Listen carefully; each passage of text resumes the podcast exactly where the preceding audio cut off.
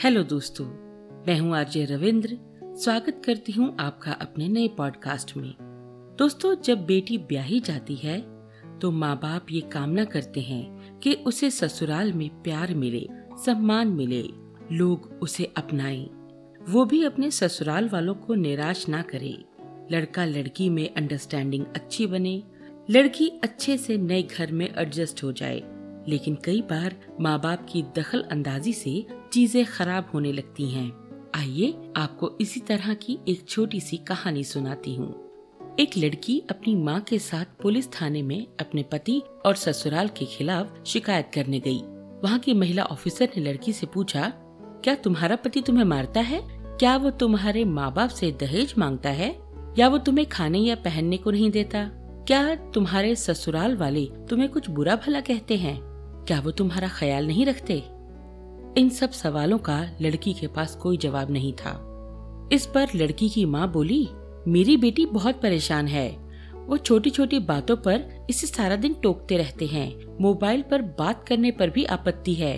वो इसे टॉर्चर करते हैं। महिला ऑफिसर पूरा किस्सा समझ गई। उसने लड़की की माँ से पूछा, बहन जी, क्या आप अपनी बेटी से रोज फ़ोन पर बात करती हैं? माँ ने कहा हाँ मैं अपनी बेटी का पराए घर में ध्यान तो रखूँगी ना, इसे इतने नाजो से जो पाला है? पुलिस ऑफिसर ने फिर उससे पूछा, बहन जी, क्या आप घर में दही जमाती हो? लड़की की माँ ने कहा हाँ आगे से अफसर ने पूछा तो जब दही जमाती हो तो क्या बार बार दही को उंगली मार कर देखती रहती हो? माँ तुनक पड़ी और बोली जी, अगर बार बार उंगली मार के जांचूँगी तो दही कहाँ जमेगा? वो खराब हो जाएगा।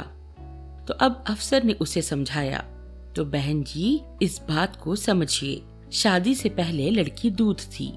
अब उसको जमकर दही बनना है। आप बार बार उंगली मारोगे तो वो ससुराल में बसेगी कैसे? वहाँ के रहन सहन को कैसे सीखेगी? आपकी लड़की ससुराल में परेशान नहीं है। आपकी दखल अंदाजी ही उसके घर की परेशानी का कारण है। उसे उसके ससुराल में एडजस्ट होने की शिक्षा दीजिए। उसको वहाँ के हिसाब से रचने बसने दीजिए। तो दोस्तों ये थी हमारी कहानी। जब एक आँगन में लगे पौधे को किसी दूसरी जगह ले जाकर लगाया जाता है ना तो नई जगह की आबो हवा में उस पौधे को सरवाइव करने में थोड़ी मुश्किलें तो आ सकती हैं, लेकिन समय के साथ साथ उसकी जड़ें वहाँ की नई ज़मीन को अपनाने लगती हैं। नए वातावरण में किस तरह से अपने आप को कैसे उसके अनुकूल बनाना है, वो पौधा अपने आप ही सीखने लगता है। हाँ थोड़ा वक्त ज़रूर लग सकता है।